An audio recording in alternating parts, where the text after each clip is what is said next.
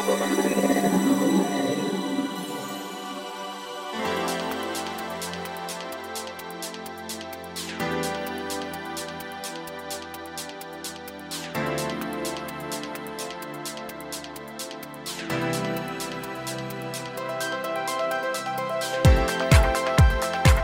んにちはゆきです今週も今週じゃないねまあ今週でしょうね。今週はでしょうかね。今週は、はい。いいですよ。このまま続けていただいて。さあということで菊間がのお時間がやってまいりました。早川さんよろしくお願いいたします。最近ですね、ええ。こうフェイスブックだったりこうねご質問いただいている方からもそうですけど、あの不定期ということでいつ終わるか始まるかわかんないということでかなりこう精神的なストレスを溜めているとことで少し反省しておりまして、はい。まあ不定期ながらもね、えーちょっと今今年は、えーまあもう 2, 2月ですけども少しね、えーなんとなく定期感も出したいなと思いつつ、えー不定期ということで お届けしたいと思います。まあでもまだ今週からあと3回ははい、続きますものね、はい、間違いなく3週4週連続か。続くと思うんですけども。さあ今日ね、えー2月、えーこれ末だと思うんですけども、ね、2月といえば、まあ、肉の日。ということで2月9日、はい。えーゆきさん誕生日ありがとうございます。ですけど僕今年初めの方にですねえーあまりフェイスブック更新されないいつもネイルの更新しかされないゆきさんがですね これだけで調べちゃうと分かりますけどもこうねこの某年齢について何かすごくもうすぐなることで嬉しいっていうことで、ええ。この間目撃して、えー投稿しましたはい。ね、、思わずキュンキュンしちゃったんですけどこれ2つちょっとお聞きしたいんですけど、はいはい。実際まあ誕生日迎えられての、えご感想と、い。そしてなぜこの年齢がいいのか前回も聞きましたがここはどうしても聞きたいところなんですが。あー誕生日迎えてただですねその年齢になるまでのはい。34週間がマックスでうん、テンション上がってましたね。あそうなんだ。でも今これから先なってしまった後はそれが終わるカウントダウンじゃないですか。それ20代とか30代もそうだよね一般的に、そうですね。意外となっちゃうと普通みたいそうなの。あとうん。何ヶ月で終わっちゃうみたいな、でうんあと理由はですね私実はいくつかなりたい年齢があってそれはもう本当好きな数字なんですね。はい。はい例えば過ぎ去った年齢でいくと、そうですね、まあ、一番近いのは置いといて、偶数が好きなんですよ。要は。はい、じゃあ24歳とかも好きだった。そうだから242832364248これが私のゴールデンエイジですね。特に意味はない。ない。なんか誰かほらこういう人がロールモデル26歳いいなみたいなそういうのもない。ないです。でもなんとなくあるかもね。でしょ？早川さんは逆に。いや俺ね俺はあのほら某某ゆきさんと違って年齢隠すようなアイドルではないので あれなんですけど今まあ35歳で今年6歳年男年ですけども。え猿年？はい、え可愛いですね。まあ可愛いのはねあのさん30代まあ20代までだと思うんですけどあのどちらかというとね僕36という35が好きでというか今まさにじゃないうん、ですか、っていうかね今話しながらと思ったんだけど35が好きっていうかちょっとゆきちゃんと発想が違うんだけどその年その年になるとこれ多分勝手にアンテナ張ってるからだと思うんだけどその年にぴったりのなんか例えばほら、えー、とニュースとかなんて言うんだろうな。例えば今はね親しくお付き合いさせていただいてる、えー石平さんだったら、はい35歳を主人公にした人のがなんかこうやたら手に入ってきたりとかだからなんか毎年楽しめるみたいなそこアンテナ張るとやっぱ変わるかなっていうのはありますが、まあ、あんまり年男っていうのは意識してないんですけどでもやっぱりちょっと期待しちゃいますが、ね。はい、さあどんなどんなお猿さんかちょっとそれびっくりしましたけど。あそう。だからイメージと違うってこうん。まあ何の話でしたっけ、とはい、まあ、そんなわけでございましてまた今週より4回ですね、はい、皆様ぜひお付き合いいただければと思います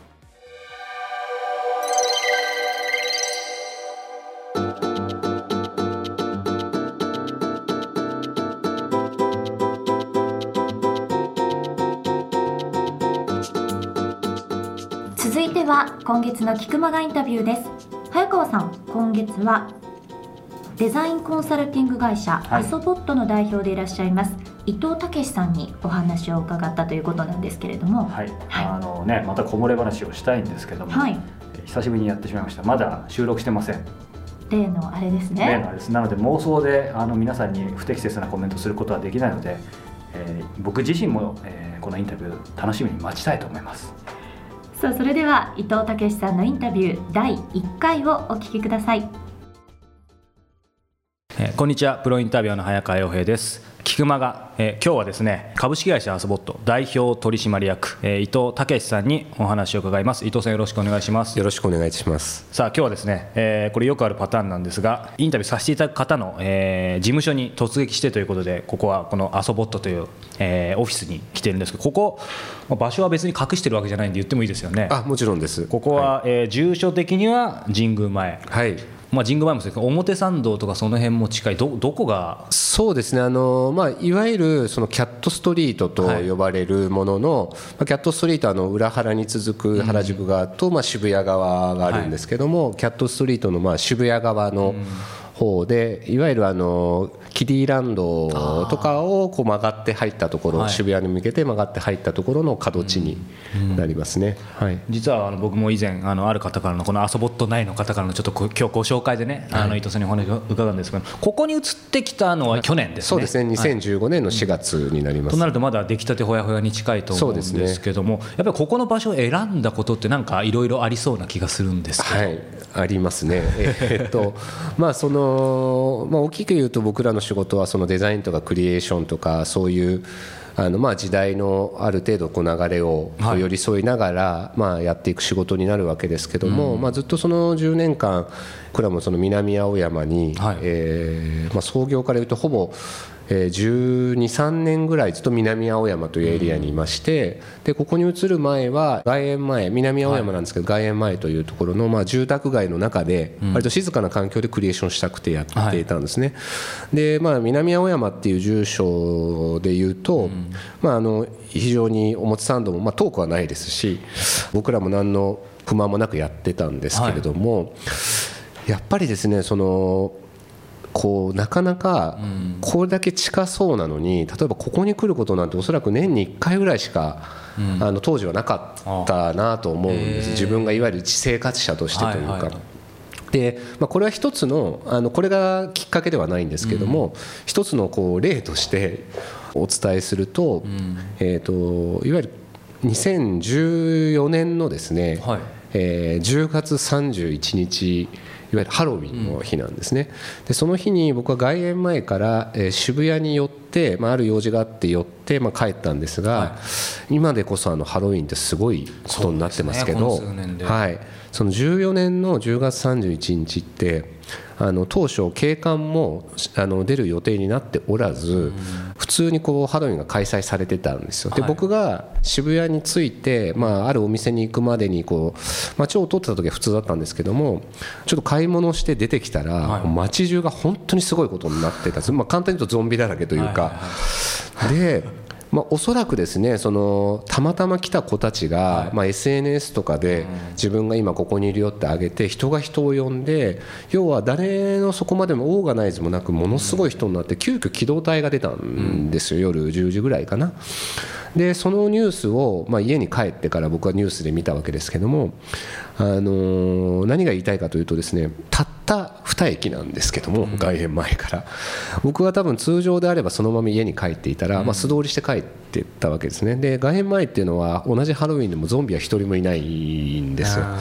でこれだけのそのなんていうんですか街が、はい。なんかに起こってることをやっぱりいかに自分がメディアで見てたんだなっていうことをちょっと改めて痛感したというか、メディアで見てた。あつまりおそらく僕はその日渋谷に寄らなければ、えー渋谷で今こんなことになってるんだっていうのをおそらくニュースで見てたあわけですけど、まあ、その時僕は渦中にいたわけで、あ本当にすごい状態だったその日の渋谷は。でなんかその東京にいる意味みたいなことを、まあ、改めてずっと311以降やっぱ考えるようになったというかそれまで東京にいるって多分皆さんも含めて選択してるというより、まあ、もう来てここで仕事するのは当たり前だみたいな感覚があったと思うんですね。ただあの311以降やっぱりそのいろん選択するっていう意識を持たれた方が多分いらっしゃって、まあ、その結果地方に住む僕も友人がいたりとか。でその時に僕らはなんで東京にいるのかっていうことが突きつけられるというか、逆に。でそこからやっぱ東京にいる意味みたいなことをなんとなく考えなきゃなと思って数年経った時に、まあ、そういう気持ちの上でそういういろんな出来事に出会ってた時に、やっぱり東京にいるのであれば一番東京っぽいところにもう一回身を置かないとなんかこう、まあ、意味がないというそれは僕らにとってですね、はい、まあ、ここでしか見れないものここでしか感じれないものをやっぱ感じれる場所にいないと、はいまあ、ひっそりした住宅街でこうクリエーションするっていうのは今の時代の流れではあるんです。だからこういうギラギラしたところにこう結構逆行してるのはもちろん理解した上でなんですけども、まあ、であれば鎌倉でもいいかもしれないし火薬さんとかもあります、ね、そうですね。今で言えば例えば日本橋とかの馬町とかあっちの方に行かれるクリエイターさんも多いですから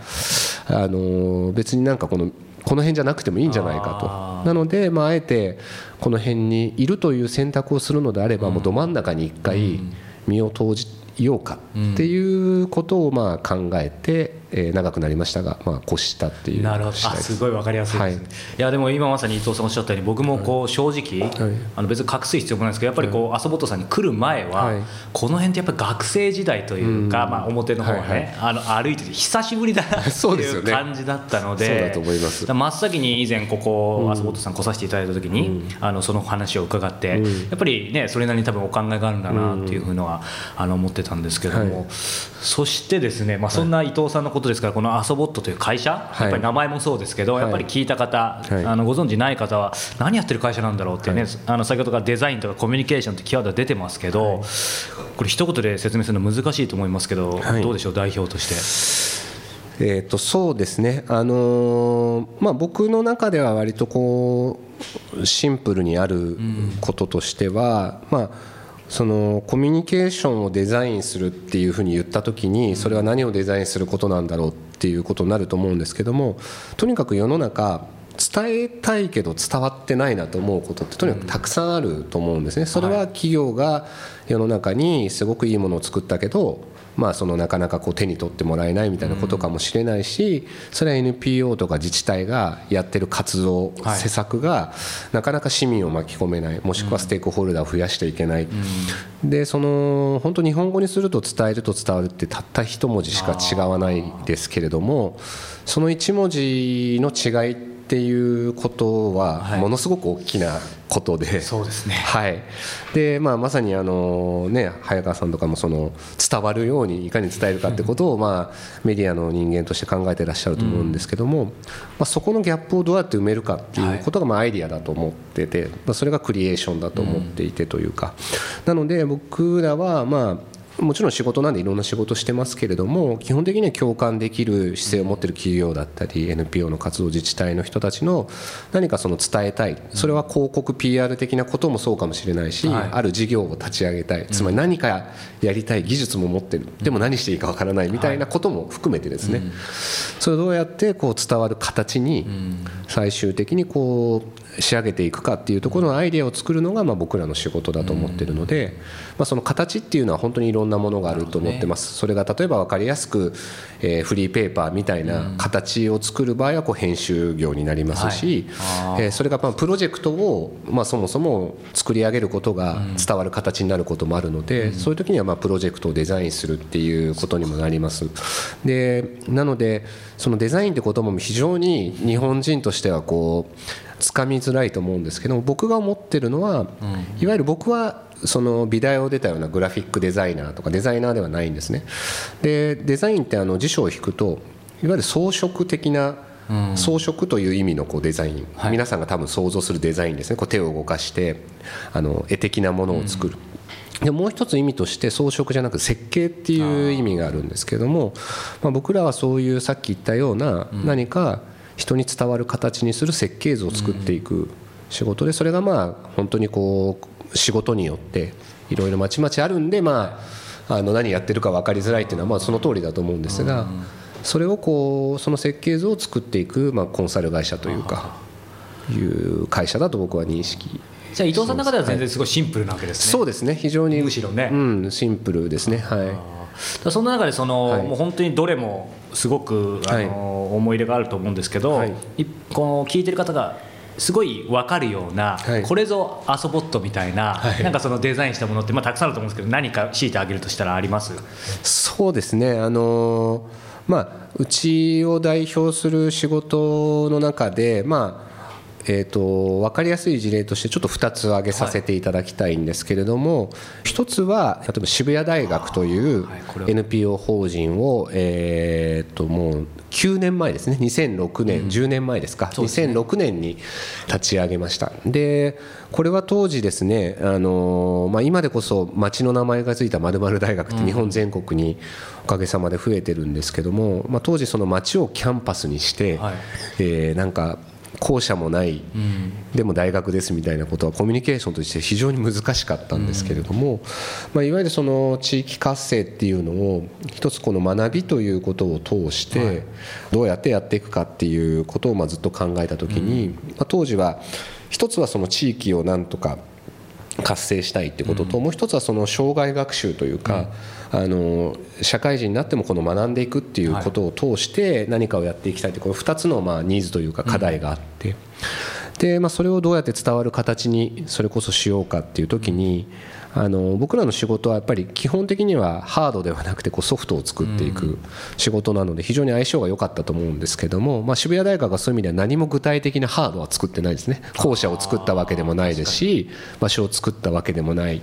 まさにあの人のこう perception というか認識、あのまあ、見立てですね。その街を大学のキャンパスに見立てたらどんなふうに見えてくるだろう、例えばそこら中のビルが大学の教室にもなるねとか、例えばこの街の渋谷の地図をキャンパスマップと名付けたら、一体どんな地図が作れるだろうかとか、まあ、まさにこう認識を、えー、とチェンジさせていくような手法ですけれども、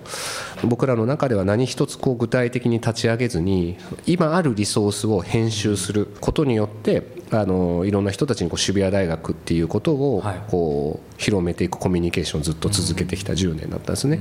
でこれは僕の中では非常にこの何て言うんですかねいわゆるメディアを作ることにも非常に近いというか街をメディアと捉えたら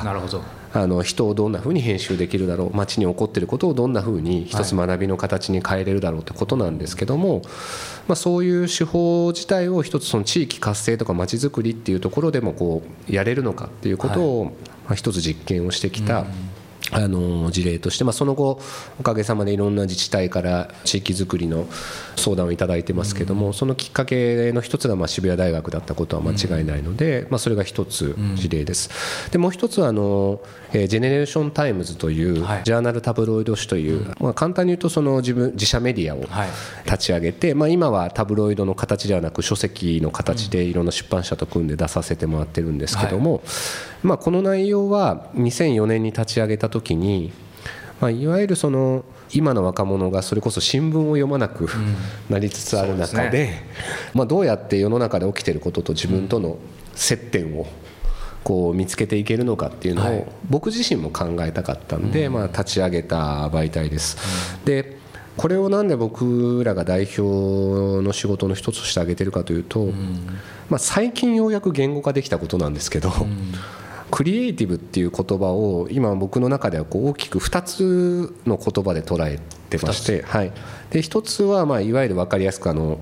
えーと、頭文字が C のクリエイティブっていうのはまあ作るという想像するってことですがこれはまあ渋谷大学も含めていろんな仕事も含めて世の中にアウトプットを作っていく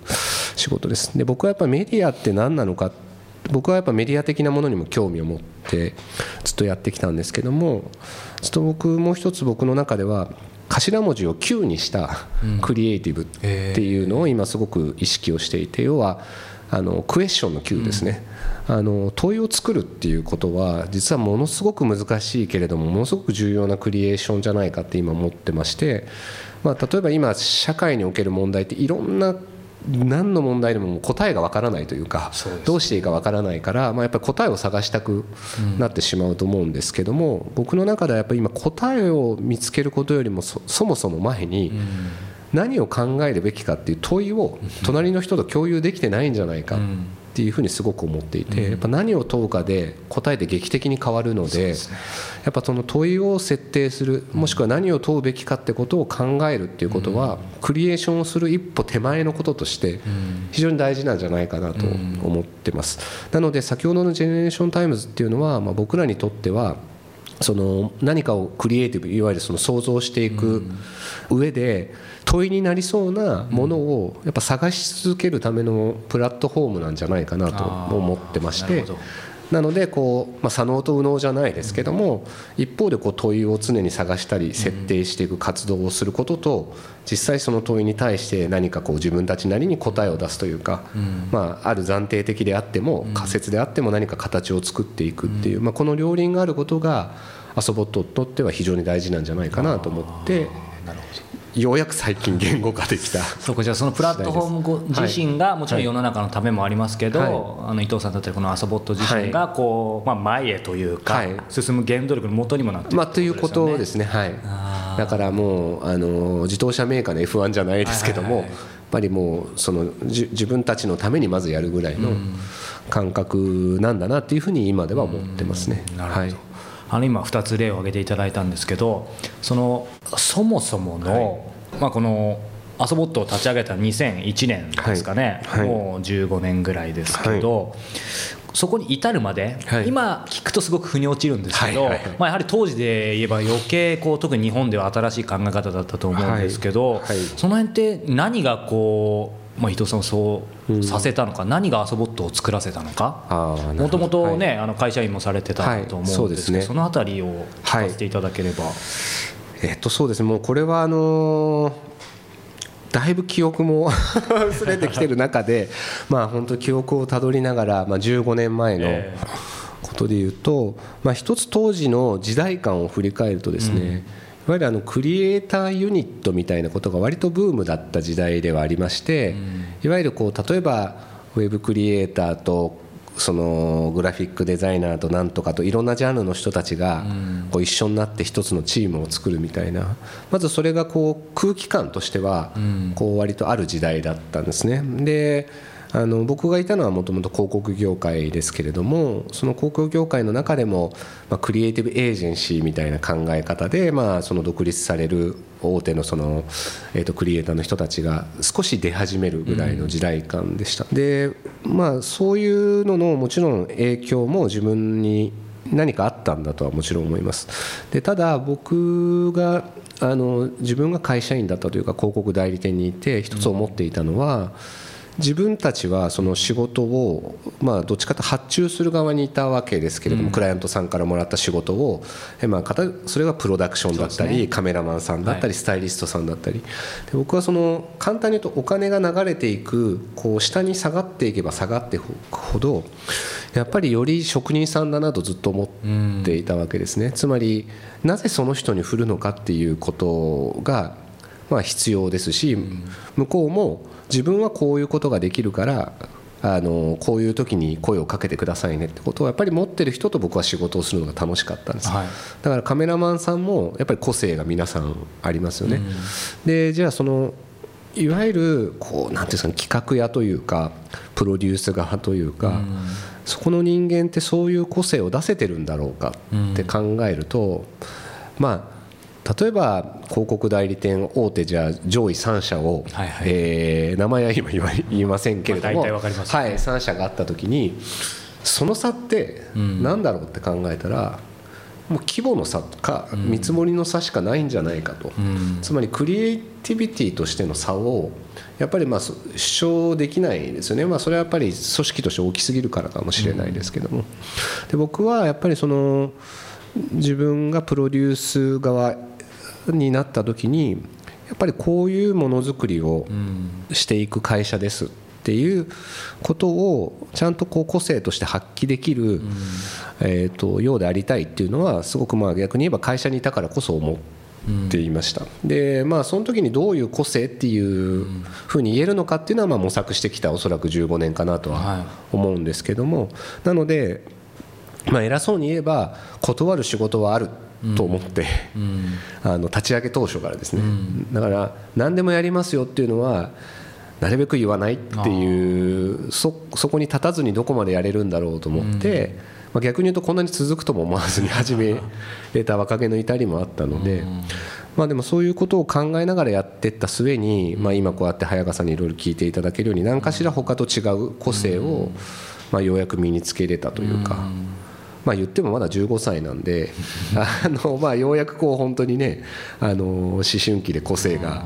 こう出せてきてるぐらいなのかもしれないですけどもあの、まあ、あと5年経つと二十歳なのでね。まあ、それぐらいまでには一つの成人としてちゃんとしたキャラクターが作れたらいいなとは思っていますね。その当時広告代理店いた時は、はい。はい、いわゆる営業マンなのかそのクリエイティブ職なのかとかどういう感じ、僕はもういわゆる営業職だったんですね、だからまあそのかっこよく言えばアカウントエグゼクティブとか、なんかプロデュースとか。とかシニアマネージャーそうそうそうありますけど、そういうことが流行った時代だったんでいろいろありましたけどもいわゆるこうプロジェクトの指針を決めて、クライアントと一緒に決めて、まあ、クリエイティブチームだったり、マーケチームと一緒にまあ作っていく仕事でしたね。それはすごく僕は楽しかったですし、今ほど自分がその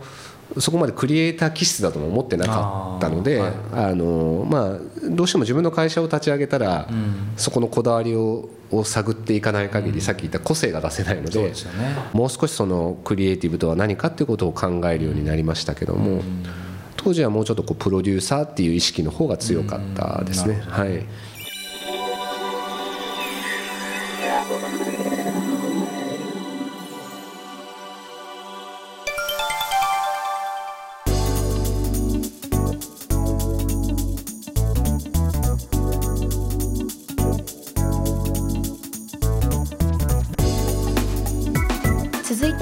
ブランニューコスモポリタンです。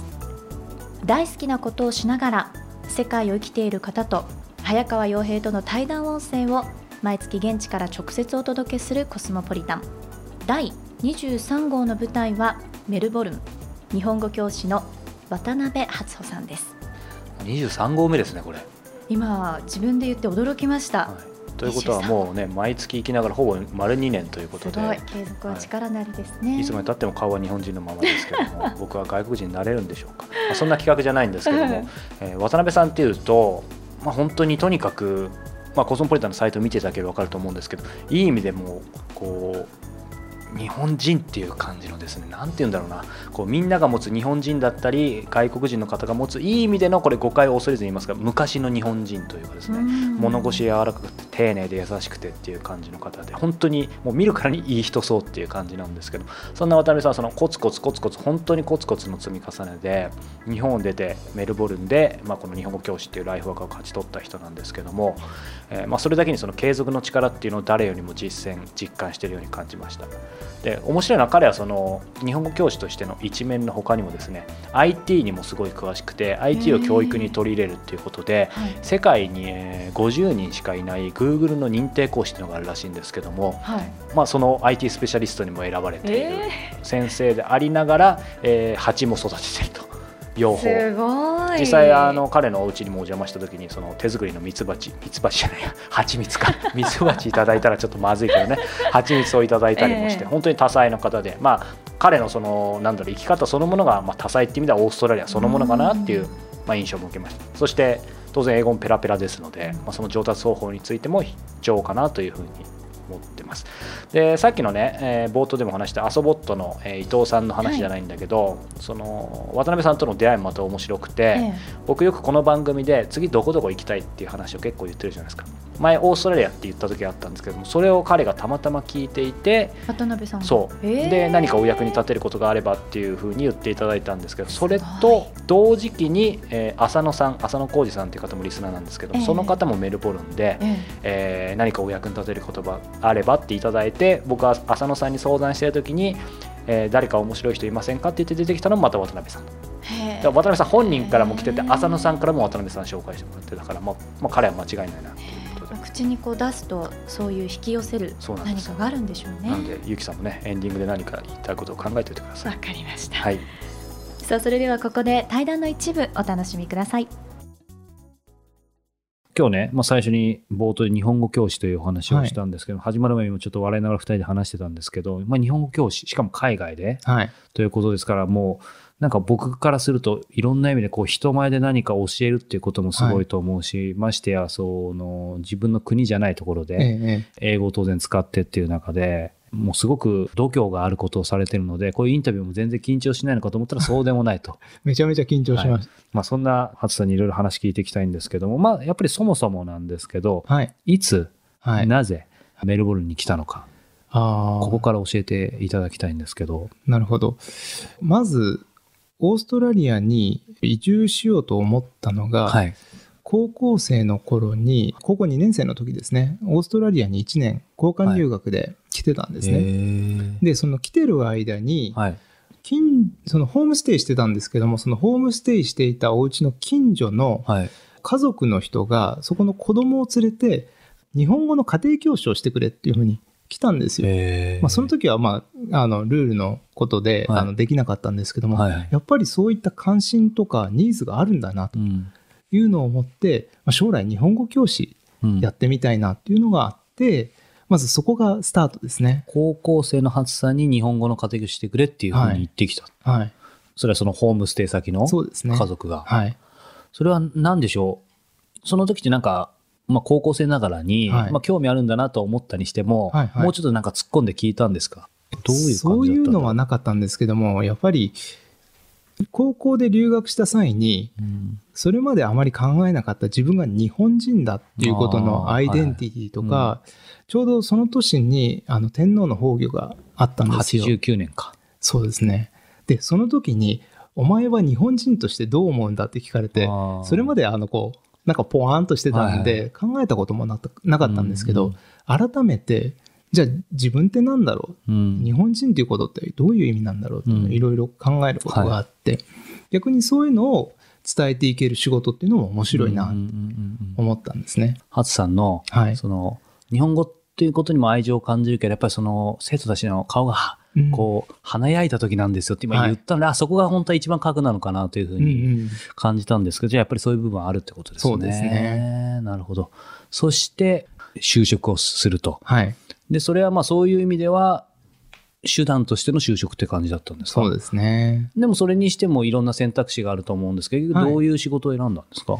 あと、外資系の会社だったら、うんまあ、英語はもともと得意だったんで、うんそれを活かせると思ったんですけども、それでまあ、実際に働き出してみたら、はい。あの、営業に回されて、はい。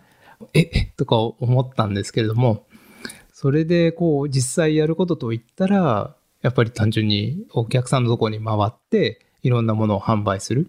ということだったんで、まあ、そこはまあジレンマありましたよね。英語は全然使いませんし。だからそれは外資系だけど完全に日本語で営業、そうですね。なんか外資の何かものとかなサービスを日本人に普通に売るっていう感じそうですね。それはなんだろう入社するときに、はい例えば自分はそういう営業じゃなくて、えなんかこう英語を使ってどうこうのやりたいとかそういうのいろいろ主張とかしてえたんで出たん出してたんですけど。出しそうですよね外え資だったら、ええええ。えでも、まあ、会社は別の思惑があったんでしょうね。ん。でそうするとなかなかご自身の中ではもどかしい中でそうですね。どうその後どうなったんですかね、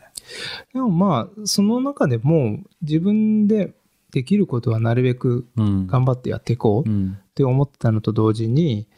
そうですね、英語の習得はい。は続けてやるようにしていて、うん。うん。あとはまあ、とりあえず貯金ですね。ああそうか。それが一番の目的ですもんね。そうですね。それちなみに差し支えなければですけど、どどのくらいこう目標の貯金額が必要だったんですか？一応250万ですね。あすごいな。それを結局どのくらいで貯めたんですか？だから、約3年ですね。あでもすごいな。それでも貯めるの大変ですよね。なかなか、うん。その時はもうご,、はい。ご実家？ご結婚とかはまだ？いやいやいや、もう全然。そうですね。実家は東京なんですけれども、はいは名古屋の方にはい。行ってまして、そこでまあ一人暮らしはしてました。あそうなんだ。はい。あじゃあもう本当に仕事してお金貯めてそうですね。結構なんかこう、ま、真面目にこうストイックにやってた感じ？そうですね。今考えるともう本当に涙ぐましいんですけど、あの、土日とかは、はい。やまあ休みなんですけども、えその間に一生懸命料理して、冷凍庫にこう、ああいろいろ食べたも、あはい。食べられるものをこう用意して、それで、あの、終日はそれをこう食べるような感じで。大変ですね。それだけ土日も結構時間使いますよね。ちゃんと作ったら。そうですね。それがだから大学卒業してですぐ？そうですね。じゃあ結構だからストレートで就職してるってこそうでとですすよね。ね。はい。じゃあ23子とか。はい。っていう感じで。でやっぱりもうその計画通りにお金貯めた貯まったらもうやめたっていう感じなんですか？それはなんか続けるとかっていう選択肢とかなんかそういうのは全然なかった？そうですね。やっぱり、まあ、もともと日本語教師をやりたいっていうのもあったし、私、あの、まあ、その営業職があんまり自分には合ってなかったなっていうのは、その時は思ってたんですよ。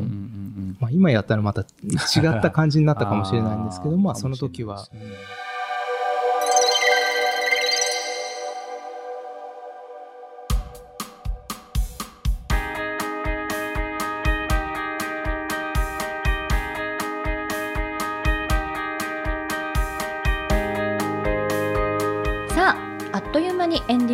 間でございます。この番組では早川さんへの質問をどしどし募集しております、はい。キクマがトップページ入っていただきましてコンタクトボタンをクリックしてください。そちらから早川洋平への質問番組へのご意見ご感想というリンクがございますのでこちらからどしどしお寄せいただければと思います。そして質問を採用させていただいた方には Amazon のギフト券500円分をプレゼントさせていただいております。さあそしてですね、ええ。えー恒例となりましたが、えー石平ブックトーク小説家と過ごす日曜日ということで、はい。えー僕が、えー小説家の石平さんと、えー一緒に、えー毎月有料メールマガジンを、えー配信しているんですけども、まあ、その中でねいつもこう Q&A だったり、えーゆきちゃんお気に入りの、まあ、短編小説、はい。こんなものがありますっていうような紹介をしてたんですけど今日はですねちょっと趣向を変えてですね、はい。えー少しもう配信から時間が経ってるんですが、えー単品でも、えー読めるということで紹介したいのが、えー結構すでに配信する前から反響もあった、えー高城剛さん。と石平さんを引き合わせてですね、えー対談というか、まあ、僕は間に入ってるんですけど定談をしてきました。しかし実際のメルマガでは僕はあのブラックジャックということでええ。一切入っていないんですが、実はこれを仕切らせていただいてですね、はい。えーこれメルマガ購読者の方はもちろんよお読みいただけるんですけども単品でも、えー読めますのでぜひキクタストアでチェックしてもらいたいんですけども高城さんと石平さんってさかイメージどう？私はこう真逆にいる感じがする。いいね。期待通りの答えだね。こうそう。本当その石平さんっていうとこうどちらかというといいいい意味でだけど、まあ、静かというか静、はい。っていう感じで、まあ、高城さんはどう？っていう感じだよね。でそこは、まあ、今回聞き合わせても全くずれてなかったんだけどやっぱりその面白いのが共通点があって、えまあ実際対談もしていただいて面白かったのがその時に対する考え方。時これもうちょっと具体的に言うと僕が石平さんとこう仕事をしたいなと思った一番の理由が、まあ、一昨年かな。一昨年の年末に彼が言ってたこれからの時代センスよくじっくりのんびり取り組める人が最後は勝つっていう言葉を言っていたのがすごく印象的、で高城さんが常々、まあ、実際お会いした時もそうだし、えーメルマガでも言ってるんだけど7年のスパンで物事をしっかりと計画すれば世の中でかなりのことが実現できる。そして全てはタイミングをどれだけ待てるか。2 2人が力説するのはこの待つことの大切さ、まあ、そういう意味で待つとか時っていうキーワードで、まあ、生と同の2人がこう話したらどんな風になるかなと特にイラさんはほとんど、まあ、ずっとってことはないけどやっぱりあのオフィスにいる時間がすごい長い。で高城さんはもう家がないよね。ないって言ったら怒られそうだけどだからその真逆なんだけど、本質的な部分は2人一緒。うんまあ、そんな彼らにですね、えー2016年個人において最も必要な力とはだったりやっぱり日本もテロの標的になっているのか海外に行かない方がいいのかこれは特に高城さんに聞いてみたあとは出版と本の未来だったりいろいろあるんだけどということで、えー今回ちょっと趣向を変えましたが石平ブックトーク小説家と過ごす日曜日、え1ヶ月分、えー無料配信で、えー読めますが、えー高城さんとの対談も配信中ですのでぜひチェックしてみていただければと思います。えー、キクタストアの方で石平ブックトークトップページに、えーもうすぐ分かるようになっていますのでそちらをチェックしてみてください。さあそれでは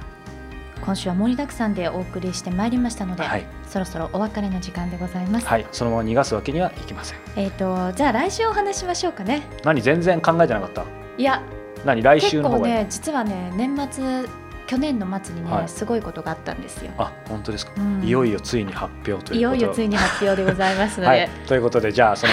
願い事なのか何なのか分かりませんがじゃあ来週発表ということで、はい、はい、皆さんぜひ来週もお聞きください。さようなら。